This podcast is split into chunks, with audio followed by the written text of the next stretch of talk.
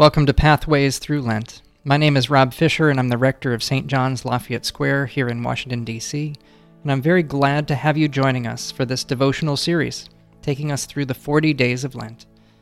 Every weekday, you will hear a short devotional reading written by one of our church's lay members or clergy. It is our hope that this daily discipline will enrich your spirit and prepare you to walk more closely with Jesus. Here is today's devotion. For the past couple of years, we've gotten to see a side of people we don't usually see. Because of COVID restrictions and the ubiquity of Zoom meetings and webinars, we've often caught a glimpse inside people's homes, or at least a glimpse they're willing to share with us. I often find myself wandering from the topic at hand to see what sort of books are on the shelf behind the speaker Books with the cover facing the camera are obviously more important than those whose spines I can barely read.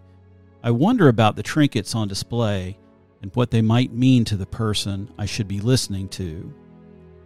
The shoe is on the other foot when we become active participants in such meetings. What have we chosen as a backdrop for our participation? Maybe it's a photo of a beach where we'd like to be in the middle of winter. Usually, however, it's just our usual favorite spot at home, a home office nook, or perhaps the dining room table. So that vase in the background needs a fresh set of flowers, and the pictures on the wall are to be straightened. That unsightly pile of papers is to be moved out of camera range.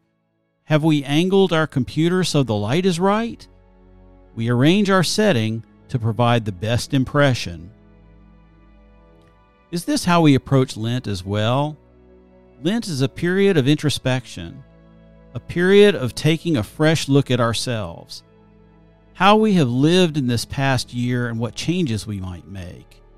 Is it a genuine search of our lives and how we live, or are we merely tidying up the trappings in the background so we'll think we'll look good and salve our conscience? Powell Hutton.